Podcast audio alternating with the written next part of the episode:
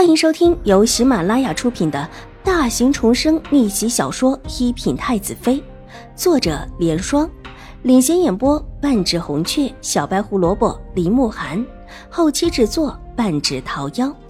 喜欢宫斗宅斗的你千万不要错过哟，赶紧订阅吧！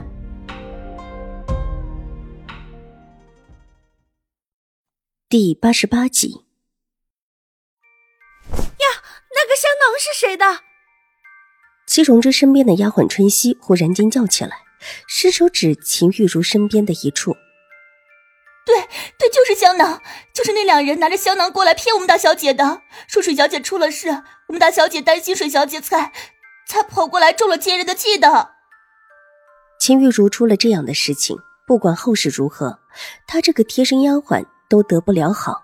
这时候当然希望将功补过，那个香囊的事情她也是知道的。这时候听说香囊还在，立时大喜，抢了秦玉茹的画表忠心。水若兰一愣，下意识的伸手摸了摸自己的腰际，脸色大变，自己往日挂着的香囊居然不见了。水姨，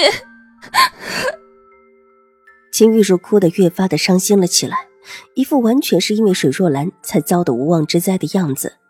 水若兰的手颤抖了一下，边上伸过来一只小手，轻轻的捏了捏她的手。转过头看到秦婉如那双黑白分明的大眼睛，眼中带着一丝平静的笑意，很淡，一闪而过。但即便是这样，水若兰心里的惶然似乎立时消散了许多，心缓缓的平静下来。把香囊拿过来，我看看。他平静的吩咐人道。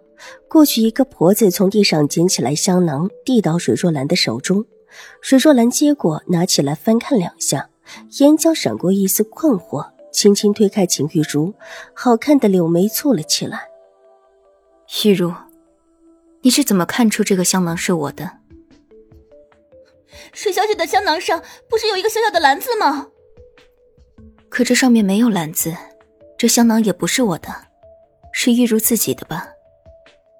看清楚上面绣的字，水若兰放松下来，抬起眼眸，平和的看着秦玉茹。秦玉茹的心里咯噔了一下，愕然的抬起头来，跟着咯噔一下的还有齐荣之。他记得当时问得清清楚楚，这个香囊是水如兰身上偷下的。目光不由得转向小厮齐海，齐海也很慌，他也记得很清楚，香囊就是水若兰的，但偏偏他什么也不能说。秦婉如从水若兰的手中一把夺过香囊，站起身，似乎想看得更清楚一些。对着光亮的地方照了照，跟风过来看热闹的人不少，大家的目光不由得也跟了过去，看清楚了，上面绣了个玉字的人不少。是秦大小姐自己的香囊，分明是秦大小姐自己的香囊，怎么说是水小姐的？这这是怎么回事啊？难不成秦大小姐有什么把柄落在那两个男人手中，所以才自导自演了这么一出？静心庵的香火极盛，提示往来于静心庵的香客不少。一些大户人家的妻女也常常会住在静心庵里。这时候听他们这么一说，立时许多人都惊讶起来。这事听起来蹊跷。我秦大小姐看来又说谎了。算了，只要跟我大哥没关系，怎么着都成。反正我们知府现在跟你们宁远将军府也没什么大的关系了。我大哥受牵累一次也就算了，只希望秦大小姐念在我大哥对你的情分上，这一次就别拉着他了。这意思，如果秦玉茹还拿齐天宇说事，他们知府府就不客气了。齐荣之相信秦玉茹是识时务的，否则这事真翻出来，齐天宇最多只是帮着找人罢了，而秦玉茹则是害人害己的幕后指使者。事情虽然发生了意外。但齐荣之毕竟不是事发之人，马上反应过来，说完这话，又走到小厮面前，脸色冷厉下来：“大哥让你来找我，你跟着秦大小姐干什么？他们府上发生了什么事？现在都跟我们无关了。”放手！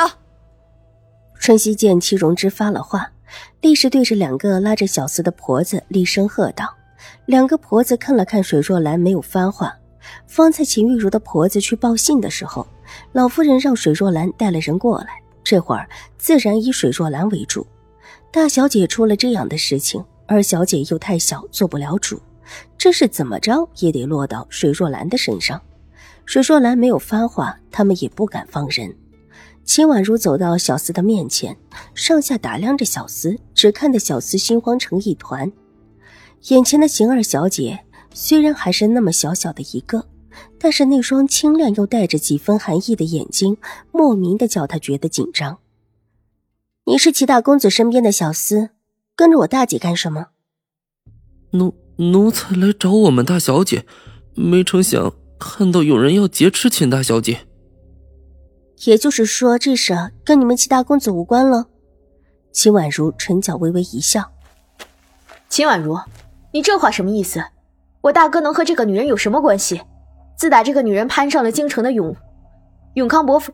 自打这个女人攀上了京城永康伯府的高枝之后，我们府上就跟她没有半点关系了。也是这个小司令不清，还想着帮秦玉茹。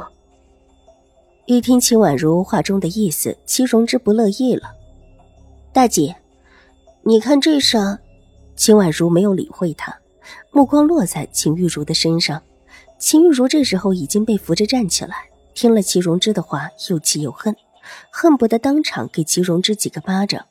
当初的事情，宁远将军府一再的低调处理，就是想把这事儿大事化小，小事化了，再没有人记起这事儿才好。本集播讲完毕，下集更精彩，千万不要错过哟。